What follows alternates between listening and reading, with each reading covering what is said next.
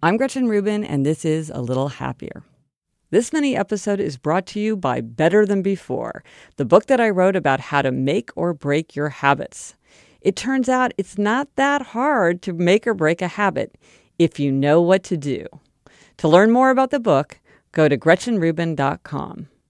I love aphorisms, epigrams, koans, paradoxes, any kind of teaching story. And I really enjoy this teaching story, which I read about in a book by Wendy Mogel called The Blessings of a Skinned Knee Using Jewish Teachings to Raise Self Reliant Children.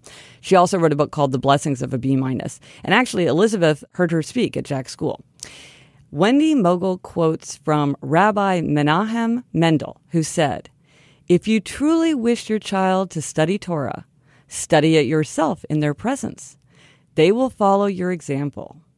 Otherwise, they will not themselves study Torah, but will simply instruct their children to do so.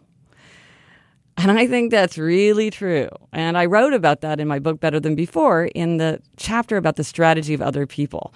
People really tend to pick up the habits of other people. And the way that I think about that in my own life is that example is more persuasive than admonition.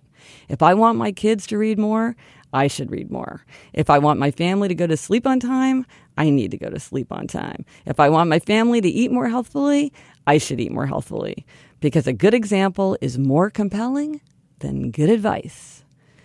If you want to see a link to Wendy Mogel's book, The Blessing of a Skinned Knee, I will put it in the show notes for this episode.